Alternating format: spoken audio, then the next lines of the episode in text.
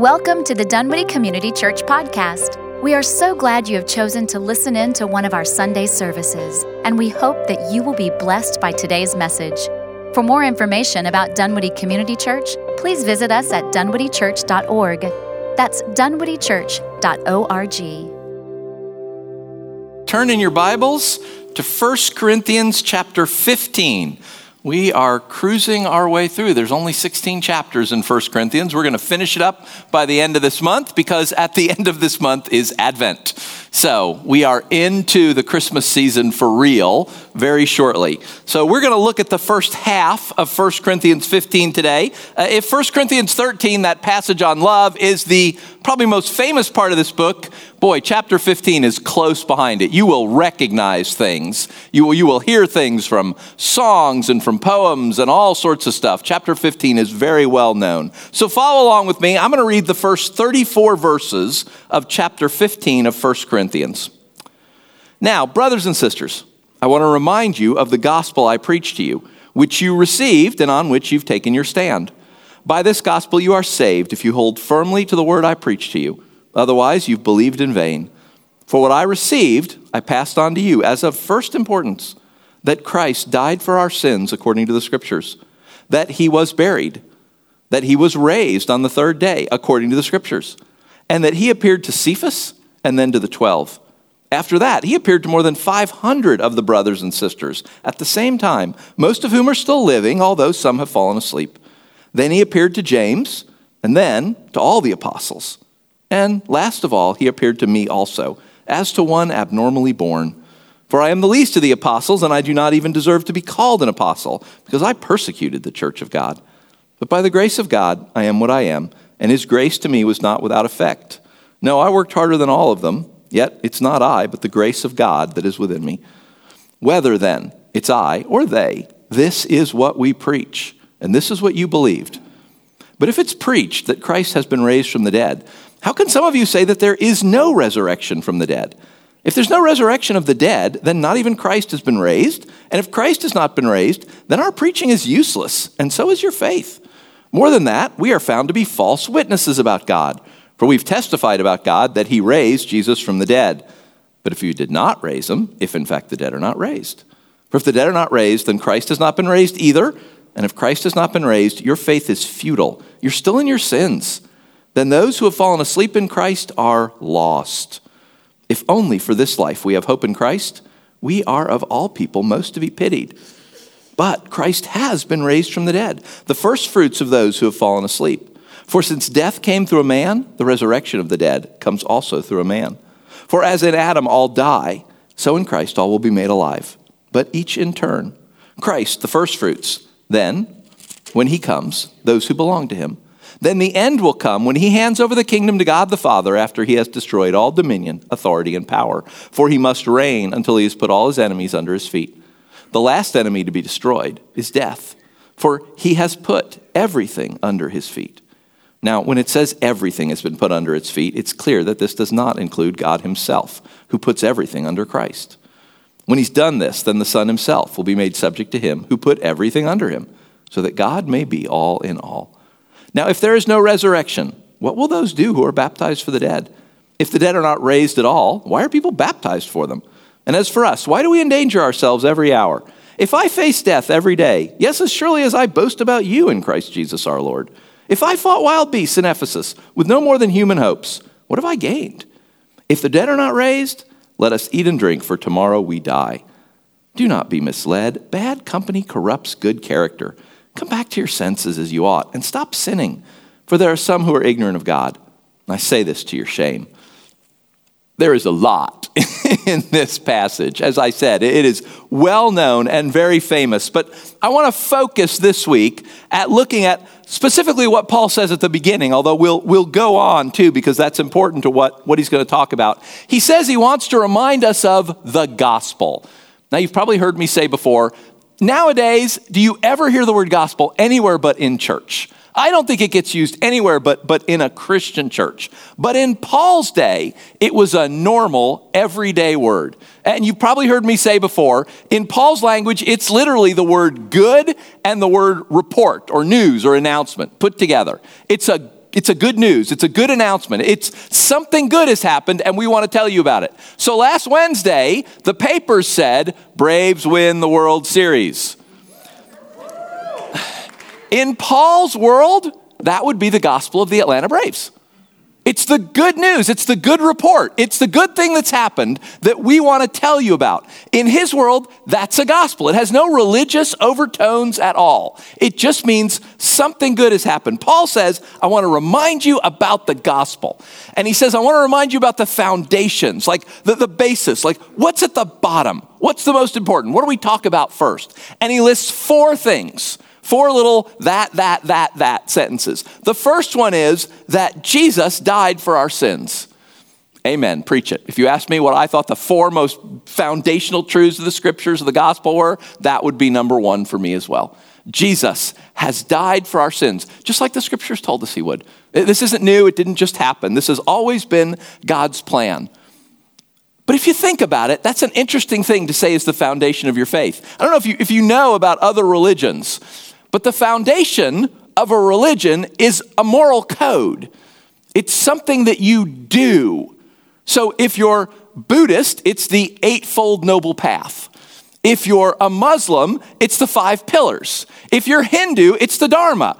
You have a code that you follow. That's the central, the foundational point.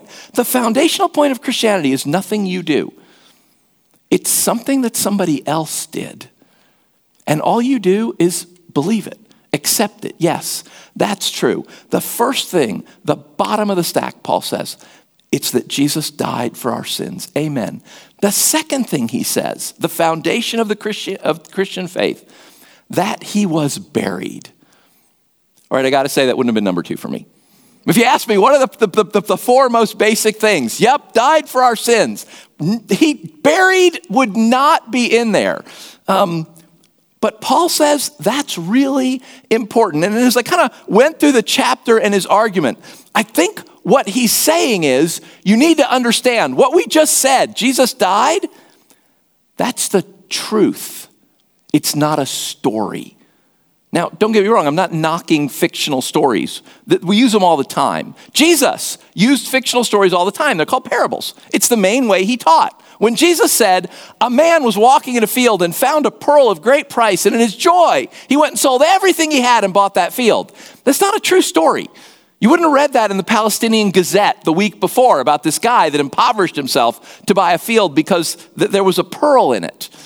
It's a story and it makes a point. And we do that all the time. Stories are great for making points. Paul wants you to understand this isn't a story. Jesus didn't metaphorically die. Jesus didn't die, and we, it didn't really happen, but we say that because it's an example that we need to follow. You know, it, most stories that we tell, it doesn't matter whether they're true or not. So when we were in Singapore, there was a point where I felt like my children had not been entirely truthful with me in order to get something from me that might not have happened had they been entirely truthful. And I thought rather than discipline them, this is a good time for a, a, you know, a teaching moment. So I told them the story of the boy who cried wolf. Right? About the importance of honesty. You know the story. Shepherd out with the sheep, he's bored to death, decides to spruce things up a little bit by yelling, Wolf! And all the other shepherds come running. Where, where? Protect the flock, right? Oh, well, you know, he was in the trees, but he's gone now. And this is cool because finally something's happening in this just, I'm going to die of boredom job. So for the next few days, he keeps doing that. Periodically crawls out, wolf, and all the shepherds come running. And then you know the rest of the story. One day there really is a wolf. And he cries out, wolf, and nobody comes because he's lied to them so many times before. And the wolf doesn't just eat a sheep, the wolf kills his sheep and him. And then I turn to my kids and I'm like, you know, okay, do you get it? Do you see the importance of honesty? And Nick looks at me and goes, one wolf killed all his sheep and him? No way, Dad. Wolves hunting packs.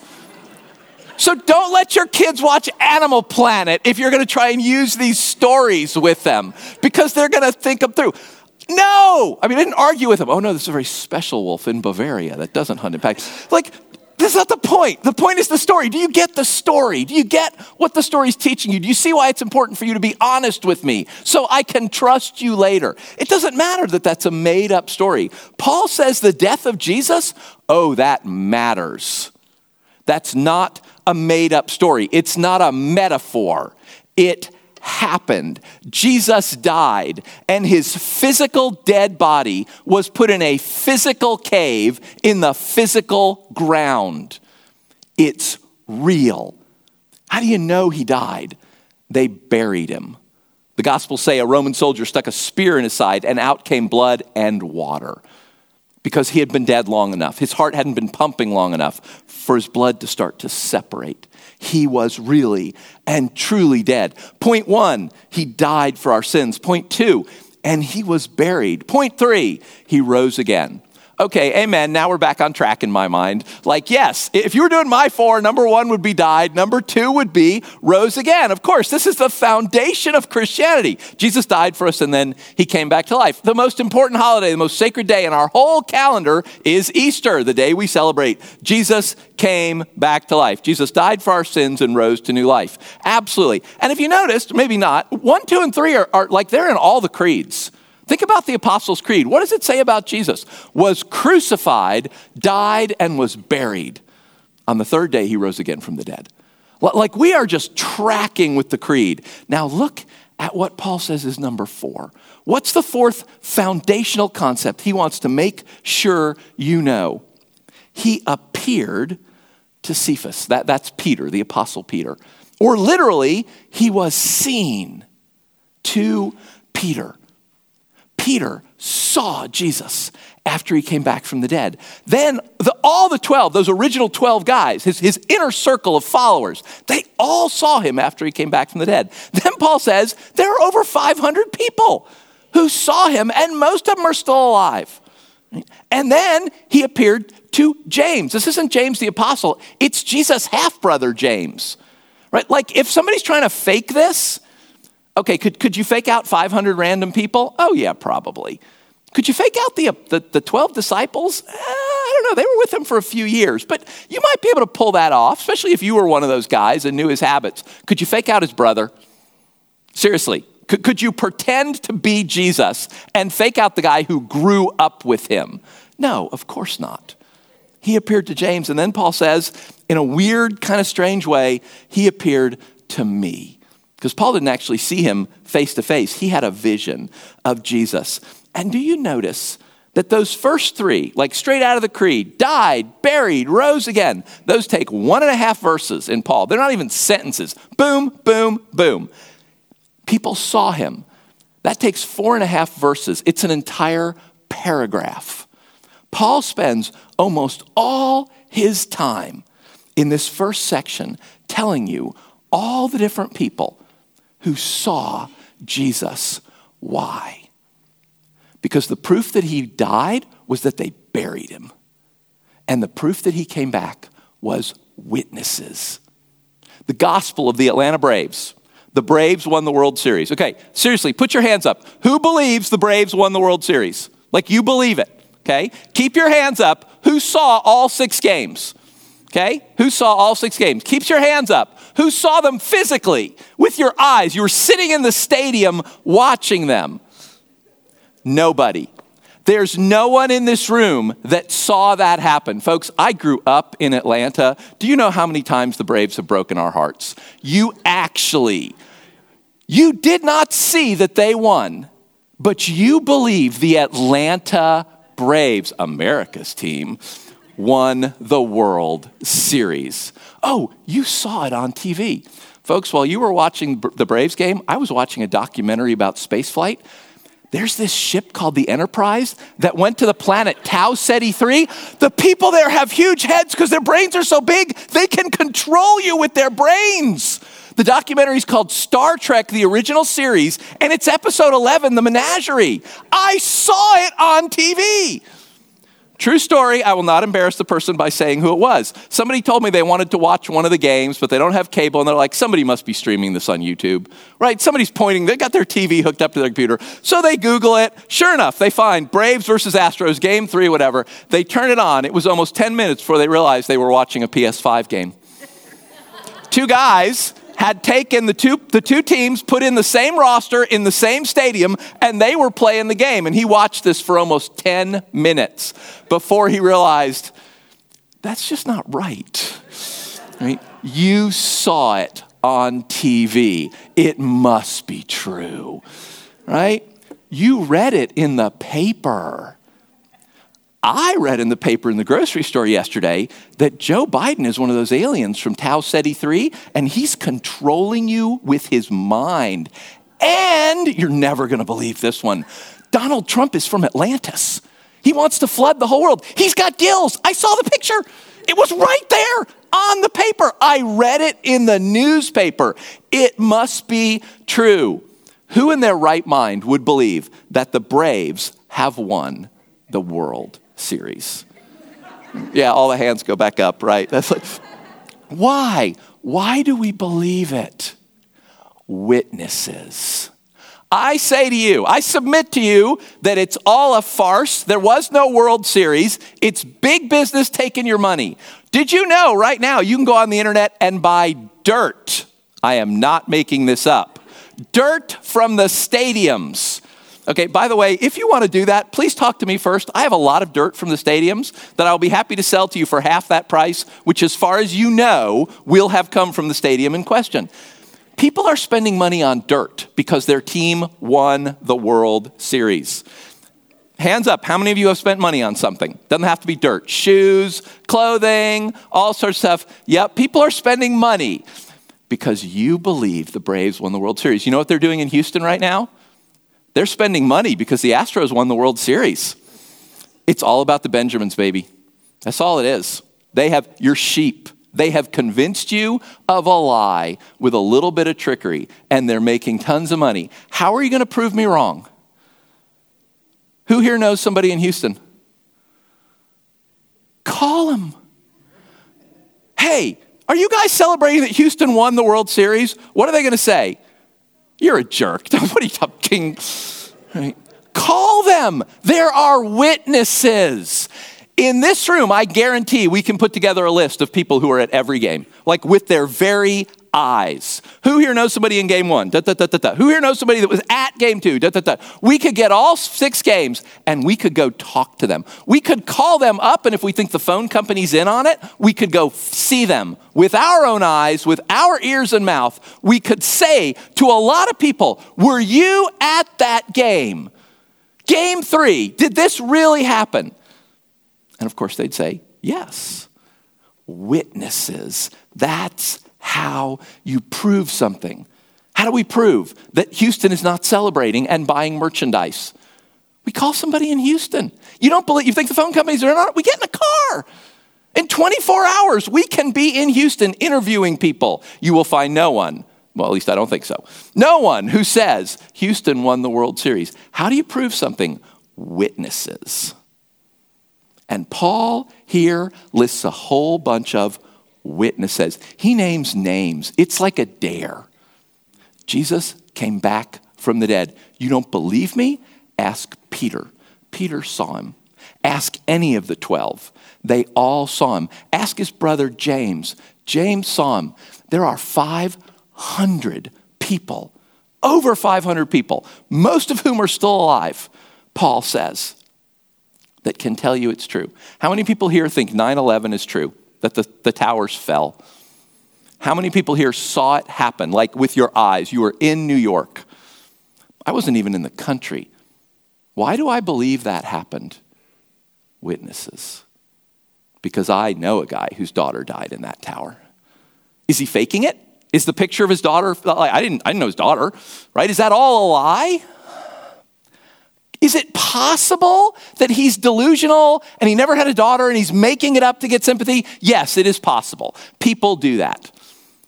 Is it possible that the thousands of people who claim to have watched those towers fall, that the thousands of people who claim to have lost loved ones in those towers, is it possible that they're all lying? It's a big conspiracy I suppose in a world where random chance and time rule everything, yes, it is possible. An infinite number of monkeys typing on an infinite number of typewriters will eventually produce all the works of Shakespeare, right? That is it likely that all this is fake? No. The probability, you know, is 0.00000. I got probably got to talk for 20 minutes before we get out to an actual digit on the chances that all these people are in on a giant conspiracy. Paul says Jesus died. It's a fact. And he came back from the dead. It's a fact. You don't believe me? You go ask those people. You've heard of the theory of six degrees of separation? You know, that, that you can go from you to someone else. You're basically six human relationships away from anybody on the planet. You know, you know me and I know Josias in West Africa. And so, you know, you very quickly can get anywhere in the world with relationships. Paul says to the Corinthians, you are one degree of separation away from knowing that Jesus rose from the dead. You don't believe me? Go to Jerusalem. Talk to Peter. Talk to the disciples. Talk to his brother. Go, go to one of their services and ask people, did you see it? No, no, not, not your buddy told you, not your parents said it, not you heard from this guy. Did you see him physically, right there, like I'm right here? Did you touch him?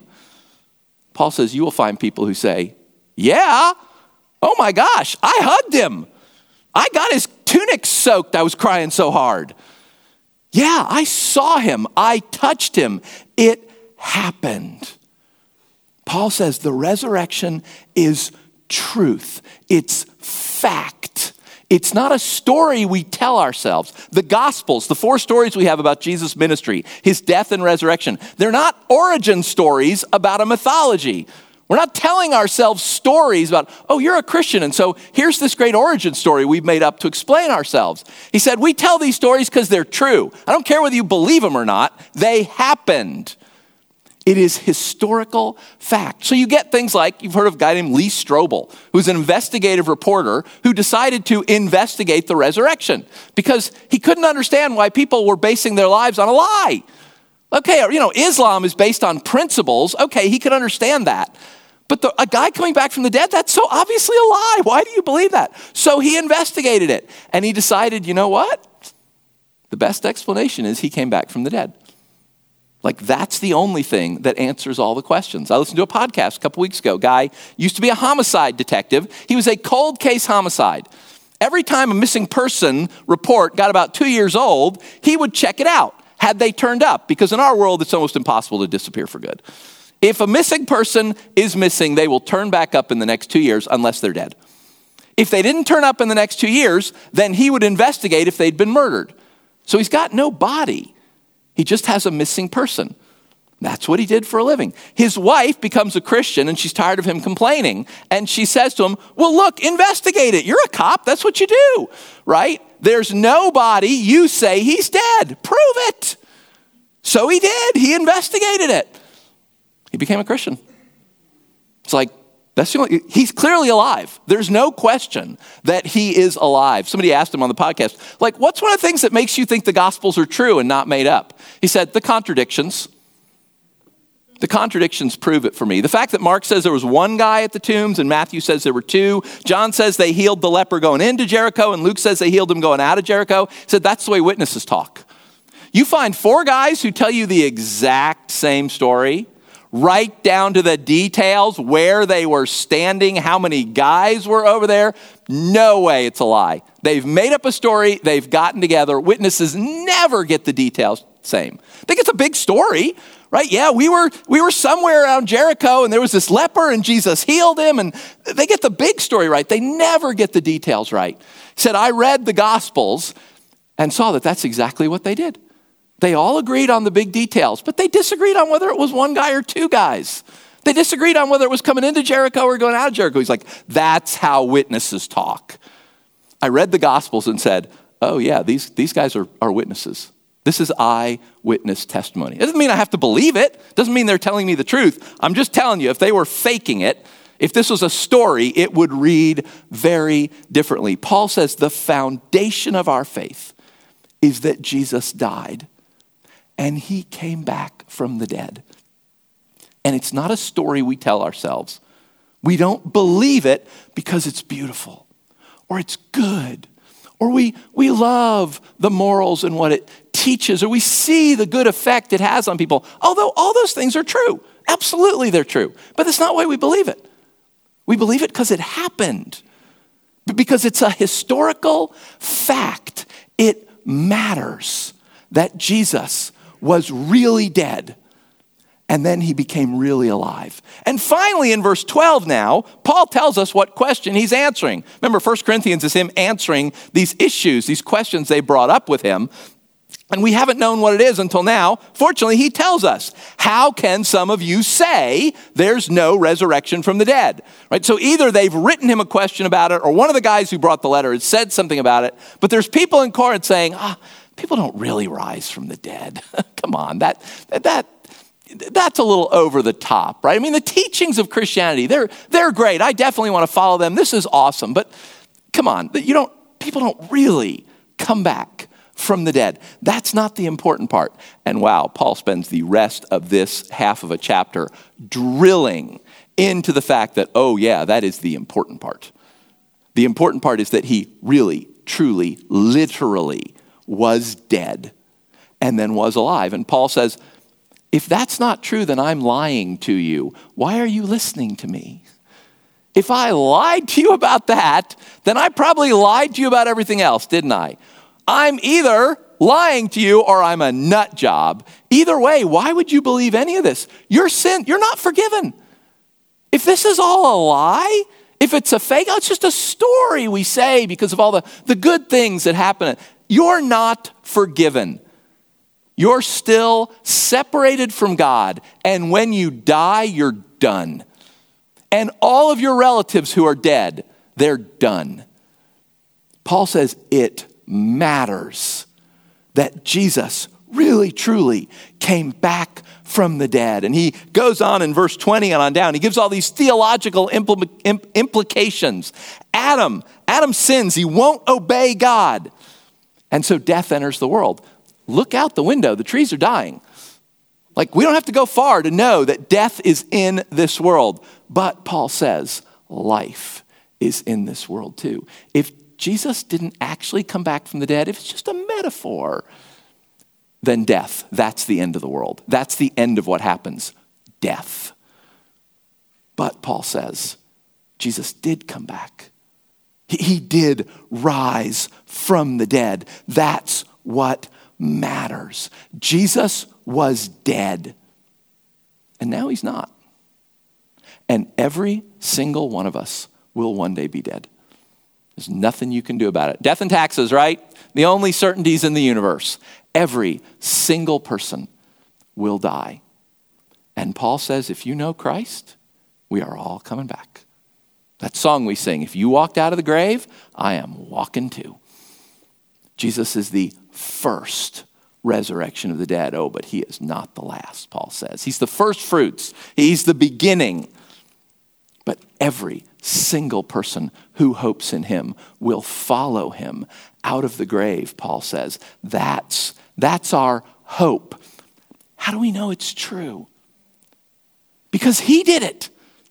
Because it's actually happened. When, when you have something new that's going to happen to you, especially if you're nervous about it, what do you do? You go and talk to someone who's already done it.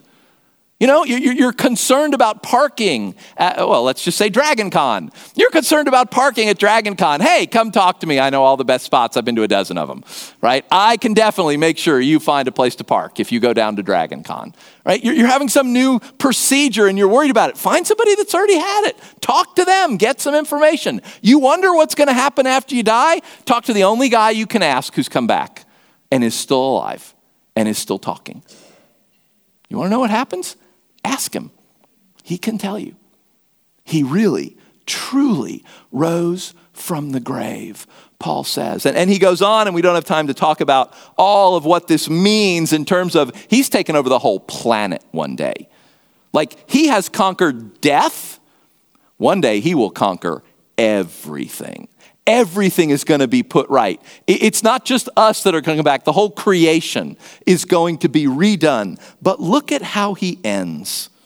In verses 32 through 34, if I fought wild beasts in Ephesus with no more than human hopes, what have I gained? If the dead are not raised, let us eat and drink, for tomorrow we die. Do not be misled. Bad company corrupts good morals. Come back to your senses as you ought and stop sinning, for there are some who are ignorant of God. I say this to your shame. Paul says, you live out what you believe, and what you believe affects how you live. And he challenges the Corinthians you're not telling people about Jesus because you don't believe it. You do not actually believe that he was dead and now he's alive. And that is going to be true for every person who trusts in him. They will be dead and then they will be alive because every single person on the planet will be dead. Paul says if you believed that, if you believed that you knew how to save every single human on this planet, you would be telling them. And that's true, isn't it? If a friend of yours, you know, who's obviously drunk, says, Hey, I'm going home now, and staggers off, do you let them? No, of course not. You take their keys. Hey, you're, you're drunk. You can't drive. Let me drive you. I'm not drunk. Do you say, Oh, well, that's your reality, and my reality is different? No, they're drunk. It's a reality. You take their keys. Oh, I'll be fine. It's no problem. No, no, you won't. You know reality, and so you take action.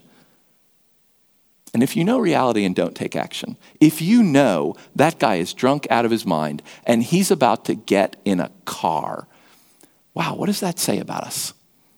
When we know these terrible things, we're, we're, we're headed for them. And we don't do anything. That's what Paul says to the Corinthians. You don't believe this. You don't believe, I mean, you, we all know everybody's going to die. You don't actually believe that everyone can come back. You don't even have to do anything. You don't have to follow the eightfold path. You don't have to follow the five pillars. You don't have to follow the Dharma. You don't have to follow anything. You just have to believe it, accept it. You have to say, Yes, please, me too. That's it. The foundation of Christianity is not what we do, it's what Jesus has already done. Paul says, You don't believe that. If you believed it, you would be acting on it. There are people who are ignorant of God. I say this to your shame, Paul says to them. You don't believe, so you don't act. And you don't act because you don't believe. And, brothers and sisters, wow, isn't that true of us? I mean, how often for us is the resurrection just a, oh, yeah, yeah, right, right? Yeah, of course. Easter, of course. Jesus came back from the dead, of course. Like, has that gripped us? The reality that every single man, woman, and child on this planet can come back from the dead. How do we know that? He did. He really did. You investigate it, you work it. There are hundreds of witnesses, Paul says. Go ask them if you don't believe me. Here, let me tell you some names you can talk to. This is fact, it's real. Investigate it. How often do we not speak because we don't believe? We don't actually think that Jesus is offering to save the world. I mean, that's what Paul says. He's going to take the whole world, he's going to put everything under his feet one day. That day is coming. Now, we don't see that day yet. So, why do we believe it? Because he was dead and now he's alive. So, I'm going to pray for us. I'm going to pray. I'm going to ask God's Spirit to speak to us, to, to convict us. Do we believe this? Well, like, not just, oh, yeah, yeah, sure, sure. I, I, believe it like, you know, I believe that there's a city called Moscow in Russia. Never been there, never seen it, don't know anyone from there, but I'm sure it's there. I've heard about it. Like, you know, James says, hey, the demons believe in Jesus. They know Jesus way better than you do. They just don't submit to him. He scares them to death. Do we believe this? I'm going to ask God to speak to us. Do we believe the resurrection is a true historical fact and that it will become a historical fact for every person who trusts in Christ? Everyone throughout history who has ever died and trusted Jesus, they will come back from the dead. And we will too. I'm going to ask God, do we believe that? And if we do, what ought we to do about that? If we know, if we have the knowledge that can save the life of everyone on this planet, what should we do with that? Let's pray. Uh, Jesus, I, I, I confess, and I'm sure I confess for some of my brothers and sisters, that yeah, I, I give, I give intellectual assent to the resurrection. I, I, I believe you came back from the dead. But boy, not like this. Not like what Paul says. Not, not like this certainty that, oh, yeah, I can go ask people. There are witnesses. You can investigate this. This isn't a myth, and it's not a story. It really, truly happened. You have come back from the dead. It can be done, it will be done. Uh, Jesus, forgive me, forgive us for not caring very much about this, for, for being excited about all that your resurrection means for me and not being excited about what it means for the world. Jesus, forgive us and change us. Holy Spirit, I pray you would speak to us. I pray you would speak to us as individuals and speak to us as a church. If we believe the resurrection is true, if we know that everyone is going to die, and we know that no one has to stay dead, then what do we do about that? What role do you want us as individuals, as your followers, and as a church, as your community. What do you want us to do about that? Jesus, we are your servants. And we confess and say together now you did walk out of that grave. We will walk out of that grave as well.